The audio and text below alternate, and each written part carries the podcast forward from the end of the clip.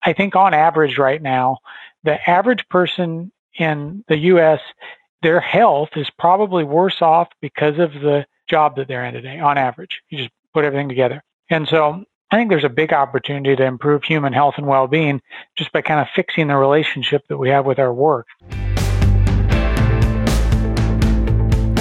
Welcome to Elevate, a podcast about achievement, personal growth, and pushing limits in leadership and life.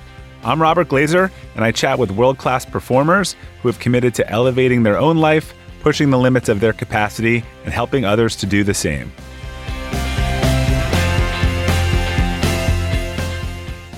Welcome to the Elevate podcast. Today's quote is from Simon Sinek, and it is focusing on our own strength is, in fact, what makes us strong. Our guest today, Tom Rath, researches the role of human behavior in business, health, and well being. He then writes incredibly interesting, insightful, best selling books about it, including his number one New York Times bestseller, How Full Is Your Bucket? Are You Fully Charged? and Strength Finders 2.0, which was listed by Amazon as the top selling nonfiction book of all time. Tom, very excited to have you here. Welcome to Outperform. Thanks so much. It's a pleasure to talk with you today. So I found your books and research to be fascinating. I recently retook the Strength Finders test, which is now called the Clifton Strength Finders test, named after your grandfather, uh, who was a psychologist, I think Donald Clifton, former chairman of Gallup. Your grandfather was deemed the father of strength based psychology and the grandfather of positive psychology, I think by the American Psychological Association. I, I assuming he was part of your inspiration and research, but how did how did you end up getting into this field and either uh, inheriting or or uh, sort of uh, improving upon his passion? You know, it's it was always I was the oldest grandchild in a big extended family, and uh, as a kid lived right nearby uh, Don and his wife Shirley, and they were both kind of a second set of parents and teachers to me as I grew up as a kid. And I grew up as a child in a, a house full of psychologists and teachers, actually. And so I was, you know, I started off, my first real role in this thing was being a guinea pig.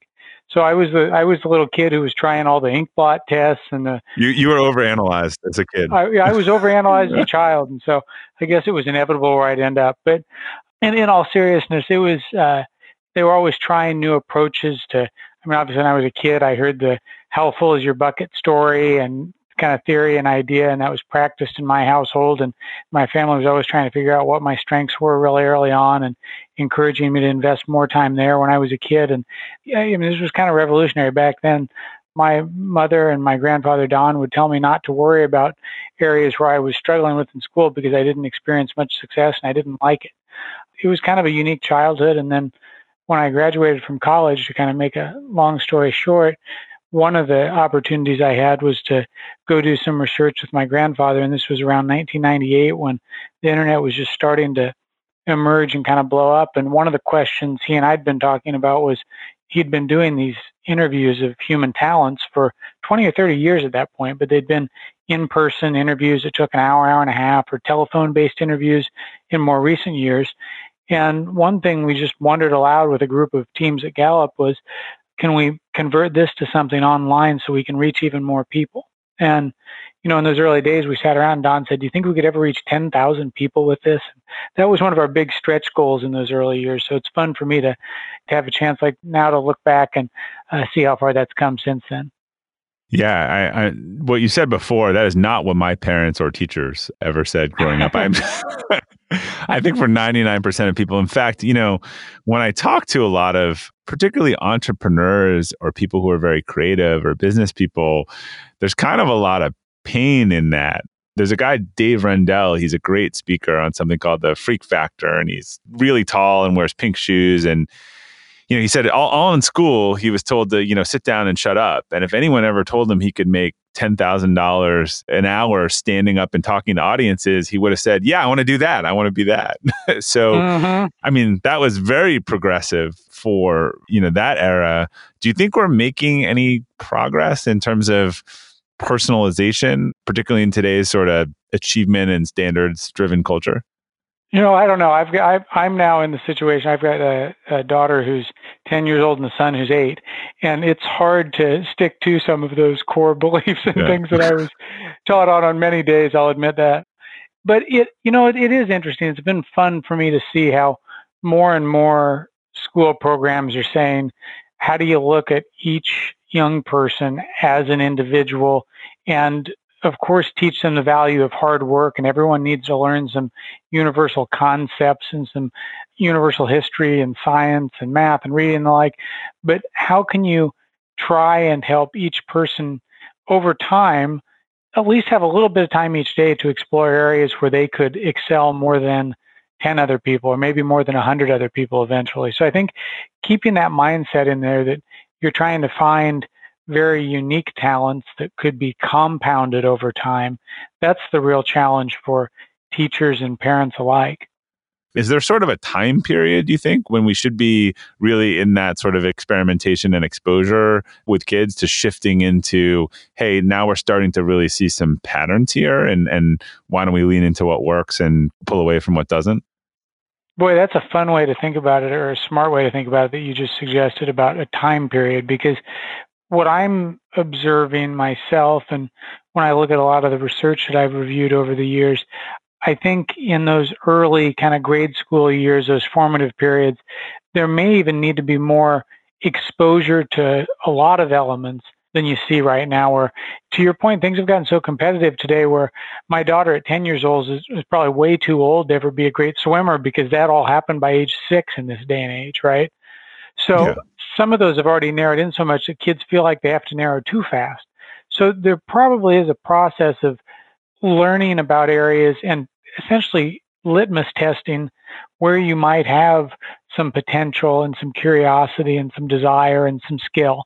But then, in my experience, there's probably a period, I would say late high school, and in particular the earliest years of college, where we start to go in the wrong direction the other way, where it's encouraging kids to have this total breadth and to try to be a little bit good at everything, when in reality, that's probably a period in life where you need to start honing in on what you could be great at and enjoy doing over time. And most importantly, what I've been thinking about lately is how can you start to zone in in your last years of high school, first years of college on a place where you could really make a positive contribution in the world that helps other people in a real practical way. Yeah, well, you know, we'll talk about actually who's. Uh, I don't want to put the cart before the horse about maybe where where this is sort of permeating outside of businesses. But at a high level, can you just explain for everyone what the Clifton Strength Finder test is and how it can help them? I guess what it can do and what it can't. Yeah, and a lot of that research actually started, and I mentioned I began working with Don on this in 1998, roughly. And the first project we were working on was uh, it was actually kind of a strengths finder for students that we called Strengths Quest. And so we were trying to think about if you have a freshman in college in particular, and she's thinking about, well, what should I study? How can I make friends on this new campus? And what are all the common talents that could manifest itself in almost anyone. So that's where we went through all the thousands of interviews that Don had developed and used over the years and said, what are some of the questions we can test in order to determine the most consistent and reliable themes of talent across a population, not just for great teachers or great salespeople, for example. That's where we've been working on and assembling the Strengths Finder assessment. And what we were trying to do there is say, relative to these 34, it was originally almost 40 themes, and we finally narrowed down to 34. Relative to those 34 themes of human talent, how do you stack up against yourself? So that's what the Clifton Strengths Finder is is really a, an intrapersonal comparison of how those talents stack up within you. It's not saying if you have achiever as your number one theme that you have more achiever than the person sitting next to you who also has achiever in their top five. It's more a way of kind of stacking who you are from the inside out. I think it's a, a very good tool for serving as a basis point for self discovery and self development. What it's not, to your other part of the question is, um, it really wasn't designed to be a comparative tool to say this person has more talent for this role, another person has more talent right. for that given role, and so forth. Great. And, and, I know people probably ask this question a lot, but what differentiates the Clifton strengths from assessments like DISC or, or Myers Briggs? You know, in the early years when we were putting together I think I'm sure a lot of us who were involved with the development, I mean, we, we were familiar with the Myers Briggs in particular. It had been used for a long time and it's very widespread and common. And in my own experience, I know a lot of people from a psychometric standpoint would question and debate some of the research behind it, and that's its own parlor game. But it creates pretty good conversation about broad types and buckets that people can talk about in one on one conversations, they can talk about in groups. And as we started to put all this research into one big database around the talents that Don and Gallup had been studying, what we realized was that we had, because he'd spent 30 years studying great salespeople, great teachers, great nurses, great truck drivers, top students, and people who excelled in all these areas, essentially we were able to create a much more detailed and specific taxonomy of human talents.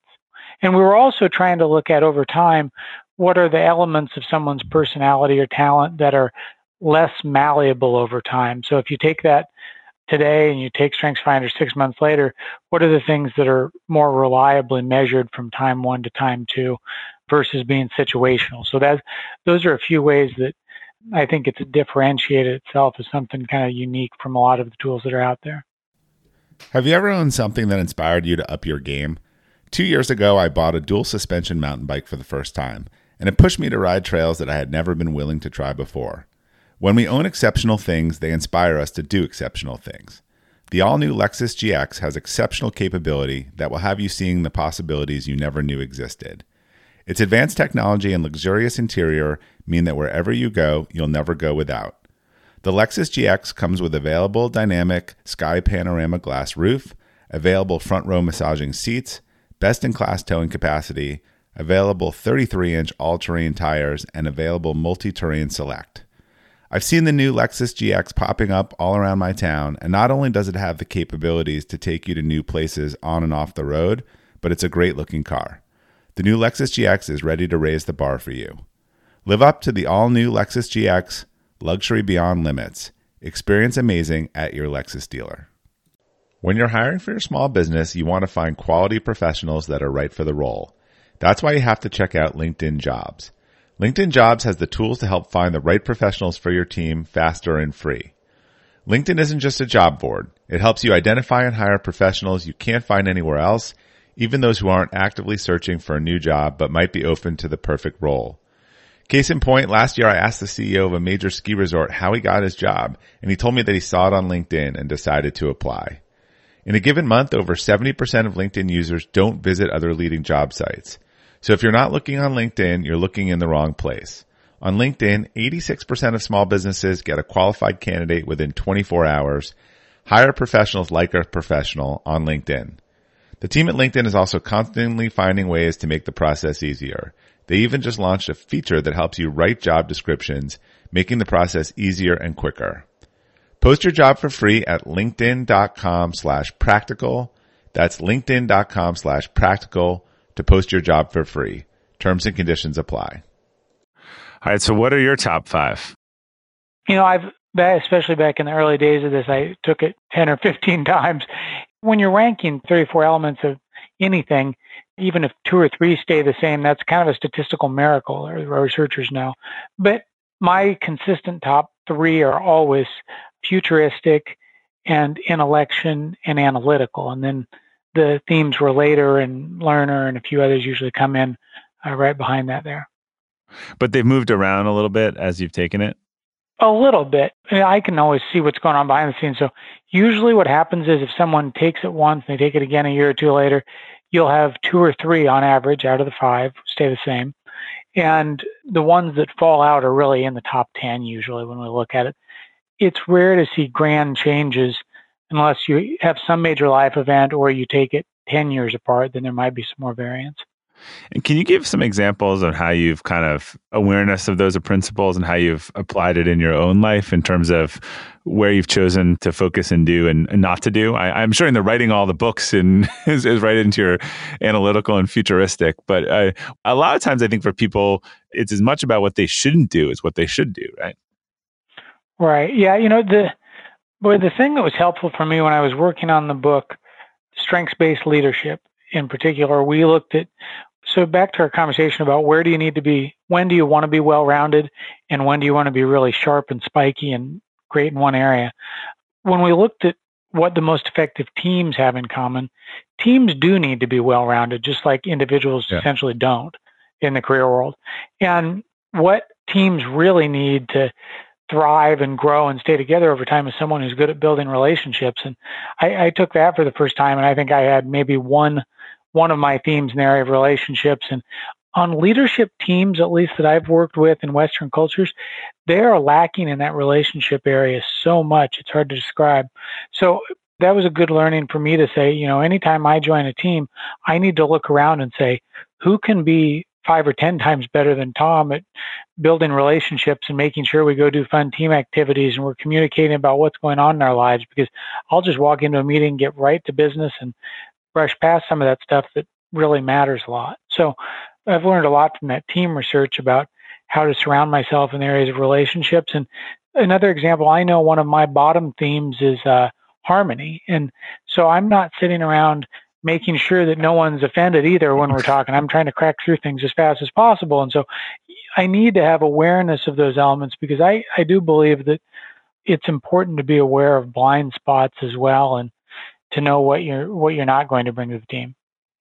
Yeah, and you know when I've been in facilitated session around strength finders or DISC or otherwise, what I've loved the exercise and when the facilitator does is like kind of like, okay, so this sort of project or opportunity comes up, like who in the room wants to do it, and you just you start to see, you know, tied to the strength of the personality of who wants to do it and who doesn't want to do it, and it makes you think about in the course of an organization who you ask to do things, and you know he was saying like, look, if you want an idea for a new project, you're gonna ask these people. If you want someone to get it started, you're gonna ask these people, and it just starts to really be clear. I, I think a lot of times our own strengths bias us and we assume that oh well no one would want to do that or or uh, you know we've even done these mm-hmm. delegate and elevate exercises and people are shocked that like the thing that they want to take off their plate someone else is like desperate to put on their plate and i always find that interesting yeah i think you're right that one of the things I, that has taken me aback as i've studied teams and uh, leadership groups in particular over the last decade is that the biggest deficit among most teams is that people just don't know exactly what they're supposed to be doing as a member of that team. They don't have clear expectations. And so if you can have a conversation early on when you're bringing a team together or adding new people to the team and level set and say, here's what I think I could contribute most and here's where I think I could make a difference. And what you find is that you have a lot of people moving in the right directions without overlapping efforts and so forth over time. If you just take whether it's a half hour, an hour, and have a good level setting conversation about people's talents and what they want to do and where they think they can have the most substantive contribution.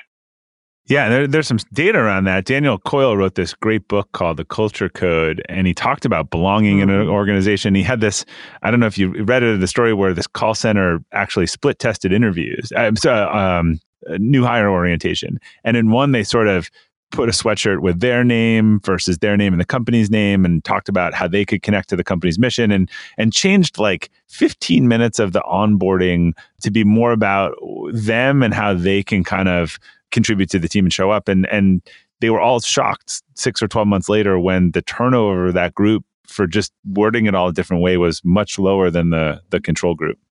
Mhm. Yeah, it's remarkable what a difference that can make with new teams. So it's even the act of doing it, right? even just when you start, even right. if, even if you don't act on it, which you should, because again, in these exercises, it becomes really clear. Hey, if I need a group to go brainstorm, then I I probably want the people who are good at that, and then they're probably not the people to go execute on it. Um, it's probably a different group of people. In addition to the relationship piece, I mean, I've I've personally learned the hard way where if if I'm on a team with four or five people and they're expecting me to be the person who's making sure things get kind of sold and closed and new business like that, boy, that team is going to uh, starve pretty quickly, right? I think there are those kind of big areas about all teams have to build relationships. They need to influence and kind of sell why their mission is important to the world. They need to innovate and have some good strategy and so forth. And they need to operate or execute. And I've yet to see a task or an outcome or a dependent variable where this doesn't apply. If they're not doing those four things, they're they're really open to a big blind spot there. All right. Well, now I'll put you in the hot seat. As I told you uh, before we started, we recently did a whole company exercise and I had mine redone. And I, I knew them from the past, but really spent like a day with it. So, you have any guesses on top five? This one might seem too easy to start with, but I'm going to start with communication. No, but there's a closely associated one. Ideation. No, I was surprised about that one too. What about relator? Yeah, that was number one. That was number one. All right. one out of three. That's not bad. What else did you have in there? But those were similar. I, I had relator, activator, command, focus, and and responsibility. Interestingly, in that like, and they can be six, seven, eight, nine, but not as many in the strategic bucket as I would have thought of. But what was interesting for me was uh, well, a couple things. One was you know, there was a synopsis that said kind of what you give and what you bring. And I thought that was really accurate. And I was trying to see whether they felt right. But there, there was a section on there, like kind of what I don't remember the wording, but what you don't like or what kind of takes your energy. Mm-hmm. And as I went through all the ones on on that, I was like, if you were to make that into a person, that would be like my mortal enemy. so I, I, I, would really, really, really not like that person. So that actually, I always find that the contra sometimes when you're talking right. about core values, if you're trying to figure out their core values. I'm like, picture the opposite, and then you're in a conversation with that person. Like, does it have to be over right away? So I, I did think that that was interesting. The second one was around the focus one, given that, you know, I, I've been diagnosed with ADD, you know, focus is sometimes a contra indicator, but it is that I'm very good at focusing, but if I get distracted from my task, then I'm often not good at going back to it. So it really said, hey, you need a lot of, you need kind of quiet time and space. And that's actually something that a coach had told me too, that that he thought I just needed more quiet time. So that one was a across the board, it was actually really interesting. You know, that's the thing. The part about focus is fascinating to me because when you go back to the items we created that kind of scored and went into focus, that's really about being good at focus when you're in that zone. It's not saying you're great at just on a whim, just tuning everything out and doing that all the time. It's when you do it, you're really good at it, which it, it gets harder and harder to do in this day and age. So it's interesting that you're right. That's more about depth of focus than breadth. Yeah, I think for me, you know, the guys from 37 Signals, I think coined this REM work, uh, you know, like REM sleep. Mm-hmm. Like if I get two to three hours uninterrupted, I'm often able to do what most people do in two days. Therefore, the cost of being interrupted is is fairly high, as you were saying. Absolutely. Because I, you know, I just get deep into it. Mm-hmm. That's cool. So, how does understanding this help individuals and companies uh, improve their ability and build capacity? What what is it that the company needs to do with this information, and what is it that the individual needs to do with this innovation information? Sorry. Yeah, you know, at the at the individual level, to me, I you know, I'm one of my top strengths is analytical, and so I'm kind of a, I'm a numbers guy at heart. And if you think about it from a simple distribution of time and math standpoint, if I spend all of my time in a given day trying to be a little bit good at everything, that just statistically eliminates my chances of being great at anything. Yeah. Because I didn't focus on practice and repetition and doing something at a level of excellence. And so I, I think at an individual level, we've got to think about are we just spreading ourselves thin so we can keep our head above water, which is kind of the default and easier to do nowadays? Or are we taking at least some time in a given week to make a deep investment in something that we think can make a difference for people over time and we think we can be really good at and make a real positive contribution to society? So that's the individual part of it. At a company level, and I'd even go up to a kind of a macroeconomic level, I would argue that one of the greatest opportunities in the next 25 years for businesses is just kind of fixing the huge arbitrage between the jobs that are available out there today and people who are not in the right jobs right now. Where I think if we can even get the overall fit between a person's talents and the jobs that are out there, if that could be 20% better across a large company, for example, it has enormous implications for productivity and for employee well-being and for retention and all kinds of outcomes that I've seen studied. I mean, people just people are happier, they get more done in less time when they're in that kind of zone of focusing on strengths. And of course, you know, the, there are always going to be times in all of our careers where early on in your uh, work life where you have to do a job that you know is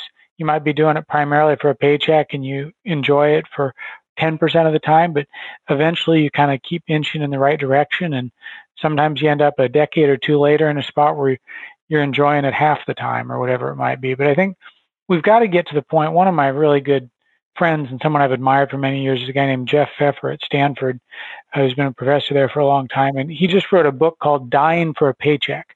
And boy, does that bring it home for me because I think on average right now, the average person in the U.S., their health is probably worse off because of the job that they're in today on average. You just put everything together. And so I think there's a big opportunity to improve human health and well-being just by kind of fixing the relationship that we have with our work. And so that's kind of why I choose to spend all my time trying to kind of get people done through work essentially. No, it's a great point. And is that is that because they're they're in the wrong company, like culturally, I, or I guess it could be both, or or they're just not doing the right things. Do you have a sense of that from what he was focused on? Well, yeah, there's, I mean, there are, there are a few aspects there. There's a lot of people who are in the wrong jobs where, I mean, all, the, almost every company I've worked with is still guilty of, if somebody continues to excel in a sales or a marketing role, you finally promote them to manage people. And that's probably the last thing most people who are really talented at selling should be doing today. And so you see that play out time and time again. So you have people in the wrong roles. The other element is, you know, when I've gone back and studied this, we kind of evolved in in our economy, at least here in Western economies, from this industrial mindset where it was a fixed fee for hours of labor and kind of a command and control relationship between management and hourly workforces and the like. And, and I think we're still kind of trying to get out from under that and recover from that to a degree where most companies have, they're finally starting to figure out are our employees engaged emotionally and are we getting as much out of our people? I hear, I still hear leaders say, we're trying to figure out if we get as much out of our people as we can. But ironically, there are not many companies, if any, big ones at least, who could prove to me right now that their people are better off because they work for that company, if that makes any sense. Yeah. And so I think we've got to turn that equation around a little bit. And, you know, we'll have an, we've got a generation coming into the workforce now who is really unlikely to accept that kind of monetary bribe knowing their life's getting worse. And so I think it'll change over time and expectations will change. I I just don't know if it'll take 10 years or 25. Hey Elevate listeners, whether you're selling a little or a lot, Shopify is the partner you need to keep the cash register ringing for your e-commerce business. Shopify is the global commerce platform that helps you sell at every stage of your business. Shopify helps you turn browsers into buyers with the internet's best converting checkout, 36% better on average compared to other leading platforms. I advise a lot of companies in the e commerce space, and almost all of them have migrated to Shopify. And as a buyer, what I love about buying from Shopify enabled sites is that they already know who I am, and I don't have to create a new account or enter all my payment info. The ShopPay service makes it faster and easier to buy, which surely helps with conversions. Shopify powers 10% of all e commerce in the US, and Shopify's award winning help is there to support your success every step of the way. Sign up for a $1 per month trial period at shopify.com slash elevate, all lowercase. Go to shopify.com slash elevate now to grow your business no matter what stage you're in. Shopify.com slash elevate. Interesting. And, you touched a little bit on this before, but I'm curious do you think people and, and leaders should focus on improving their weaknesses? I think they should be very aware of their weaknesses. I personally, I think that telling people to ignore their weaknesses is reckless advice at best. I, I would never advocate that someone should just ignore their weaknesses and only focus on their strengths. I, it needs to be a known weakness, right? that, that's the issue. Correct. Right. Yeah. You need to know. Yeah, yeah, You need to know where your weaknesses are, and you need to figure out how do you surround yourself with the right people to manage that. How do you create more awareness and systems to make sure that your weaknesses aren't derailing you regularly? You know, when I ask people about the most memorable experiences they've had from a leadership development standpoint, in particular, they often point to some of those settings where they've been observed or they've had 360 degree peer rating feedback, and they've realized some things that they haven't been able to see, and no one's had the courage to tell them for many years. So I, I think there's a place for that. It's just we've kind of got the balance wrong where a lot of performance feedback over the years, you've had an 80% focus on what you need to fix and 20% focus on what you're doing right. And it's probably better just to flip that around. If you look at all the research that followed from positive psychology, you kind of need a four to one ratio in the other direction where you've got 75% of the time on reviewing victories and focusing on how you can do more of what you do well and 25% of the time on how you manage your weaknesses. Yeah, and you know what's interesting is when we did that advanced leadership session, we did a 360 leadership exercise, and then we did Strength Finders the next day, and we had people kind of look at it all together, and we did some stuff on core values, and and yeah, their their weaknesses were usually the opposite of their strengths. So uh, mm-hmm. it's all connected, it, and so again, I think they just had to understand where where their strength became a weakness. It's probably I think the word mitigate with weaknesses is is better than either spending time on it or or avoiding it. Again, if you avoid right. it, then then you don't know it's got the potential to hurt you. Right. Yeah, that's a good way to think about mitigating. All right, let's switch gears a bit. We talked a little bit about you've written six New York Times and Wall Street Journal bestsellers, which is quite an achievement. But it was your first book, How Full Is Your Bucket? You actually co authored with your grandfather in the final year of his life. What was that experience like, and how did it affect your trajectory as an author? Oh, it was the only reason I have any trajectory as an author to start with. had, he, had he written any books? Uh, he'd written a book before, but he was kind of he was actually more in my world where he was a researcher and more comfortable with numbers than the writing stuff. But Don and I were extremely close, and I, I found out uh, about a year or two after we started working on Strengths I found out that he had stage four gastroesophageal cancer, and I immediately said I'm going to set aside everything I'm doing work wise and just focus on going around the country with Don to figure out how we could keep him alive longer. And I'd been personally battling cancer since I was 16, so I had already accumulated a lot of knowledge on the topic. So as we built binders full of research on everything you should be doing and flew around to Mayo Clinic and Houston and all these other places, we started talking about some of his most important life learnings. And, you know, I remembered while we were in Houston that I, I used to go listen to Don talk about this dipper and bucket metaphor, an idea when I was a little kid. And one of the things he always said in that talk was that he thought it was crazy that we wait to eulogize people until after they die. He said, why do we wait to celebrate people until after they're gone? And so I uh, stayed up for several nights and, uh, you know, I was, I always thought of myself as a math guy and I was told to not take any writing courses in college by my high school English teacher, his background. And so I thought, you know, I, I know that I'm not comfortable sharing my writing, but I need to tell Don everything he's meant to me and what he's done. And so I wrote him a 10, 12 page handwritten letter and I handed it to, it took me some courage, honestly, to hand it to him because I was so unproud of my writing. But I handed that letter to him. And of course, it, I'm glad I did. He was deeply moved emotionally. And we talked about it a lot. And but what surprised me was he came back to me two days later and said, you know, I've been studying this letter and reading it and rereading it. And he said, I think you have a talent for bringing things to life with words. And I kind of looked at him and said, what? and he said, I think you could help me to write a book about this dipper and bucket thing I've been talking about. And I, I looked at him a little puzzled and kept listening. And he said, do you think we could do that? And do you think we could do that in the next two months? And I don't think under any other circumstances I would not have come close to a project like that. I wouldn't have wanted to. I wouldn't have had the courage to. But one person for the that's still probably one of the only people who said to me, "You have a talent for bringing things alive with words and writing. Try this." So even I mean, I'd been through StrengthsFinder 15 times at that point, and I'd done all the little tests as a kid, and no one ever suggested writing.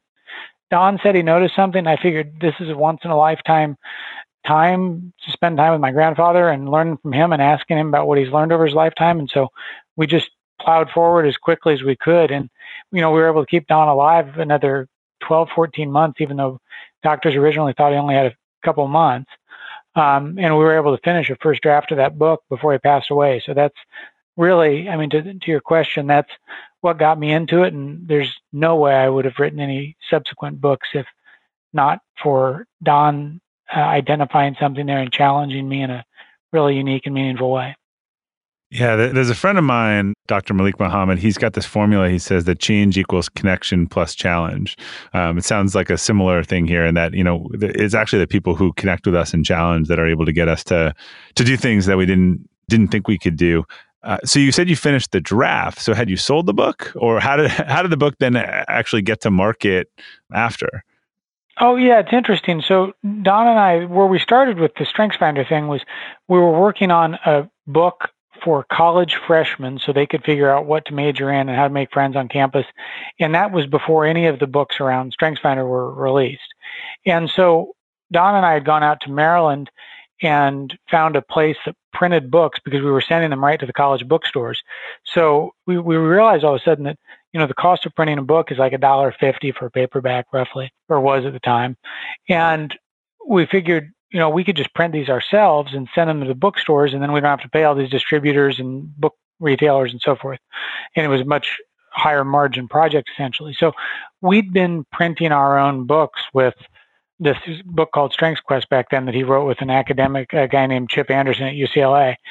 And that's what gave us the idea to say, is there any chance we could do this with more of a popular business nonfiction book? And so we got our teams together and figured out how to make all that happen with the real distribution with a large national distributor and so forth. And that was the first book that Gallup Press published. And we've published many, many books after that. And it led to a great track of best-selling business books after that, and it gave us a lot more flexibility and control over what we wanted to do with that content, with all of our programs and assessments and everything else. So that was a that was kind of a fun learning along the way as well.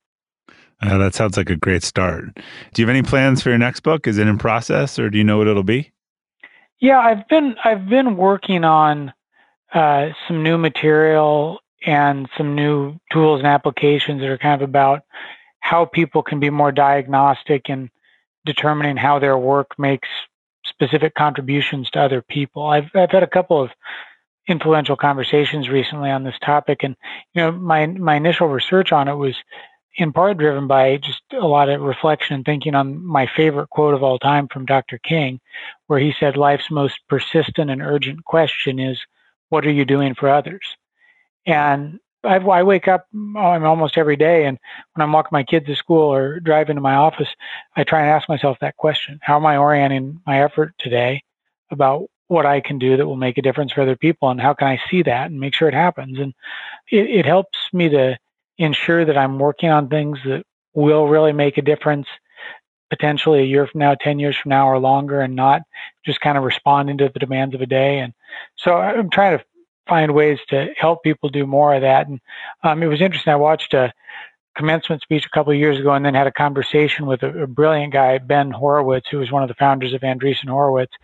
And he gave a, if you, if anyone listening has a chance to check it out, it's on YouTube, a commencement talk at Columbia, where he made the really eloquent case that graduates should focus their time on finding their greatest contribution instead of focusing on their own passions so that's where a lot of the work I've been uh, writing about and working on is headed. It's about, you know, how can you orient your talents and how can you orient your daily efforts towards specific contributions they have towards other people? Because, you know, in the whole world of business books and self-help, I, I think we've done a, a pretty good job of spending enough time focusing inward.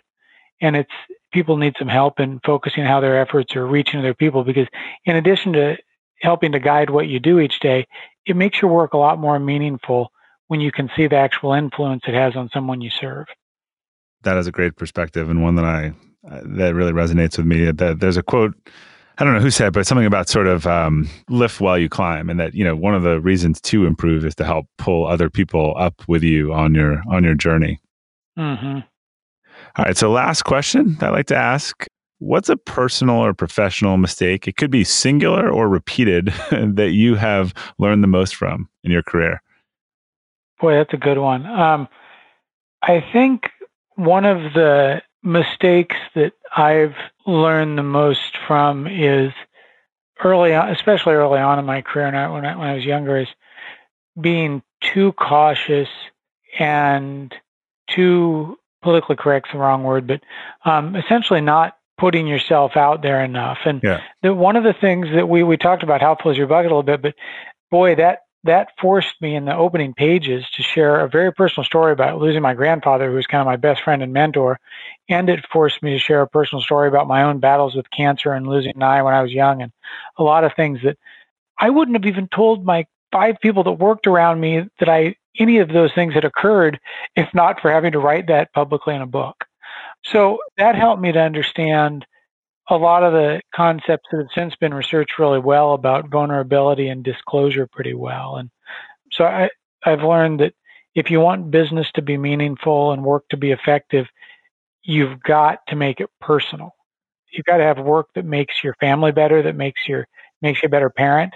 And if you're not there yet, I think it's important to take some risks so you're at least on a path to get there in the next 10 years. That is uh, wise advice. And thank you for sharing. Tom, where can people get a hold of you and your work? Most of it's at tomrath.org and through all the books that are out there online. Okay, great. Tom, it's been an honor talking with you. Your work and research on employee engagement, discovering strengths, leadership, and well being are all things I know I'm very passionate about it. And you've done an amazing job bringing that research to the forefront and writing about it in a really interesting way. So thank you for all the work you've done and for joining us today. Thank you. It's been a fun conversation. I appreciate it. To our listeners, thanks for tuning in to the Elevate podcast. We'll include links to Tom as well as to his books on the episode page at robertglazer.com. If you enjoyed today's episode, I'd really appreciate if you could leave us a review as it helps new users discover the show. If you're listening in Apple Podcasts, just scroll right down to the bottom of the episode page to leave your review. And if you're listening in a browser on a different app, you can find easy links to review on other services such as Google Play, Stitcher, and more by following the link on the subscribe page under the podcast link at robertglazer.com. Thanks again for your support. Until next time, keep elevating.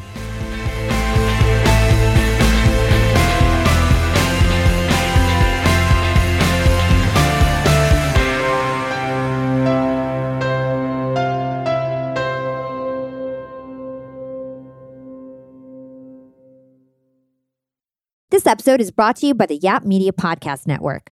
I'm Hala Taha, CEO of the award winning digital media empire, Yap Media, and host of Yap Young and Profiting Podcast, a number one entrepreneurship and self improvement podcast where you can listen, learn, and profit. On Young and Profiting Podcast, I interview the brightest minds in the world and I turn their wisdom into actionable advice that you can use in your daily life.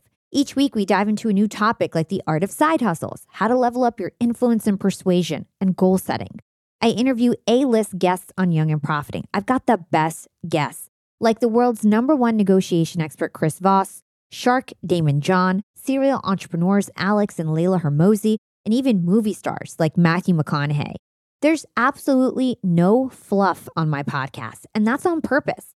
Every episode is jam packed with advice that's going to push your life forward. I do my research, I get straight to the point, and I take things really seriously, which is why I'm known as the podcast princess and how I became one of the top podcasters in the world in less than five years. Young and Profiting Podcast is for all ages. Don't let the name fool you. It's an advanced show. As long as you want to learn and level up, you will be forever young. So join Podcast Royalty and subscribe to Young and Profiting Podcast, or YAP, like it's often called by my YAP fam, on Apple, Spotify, Castbox, or wherever you listen to your podcasts.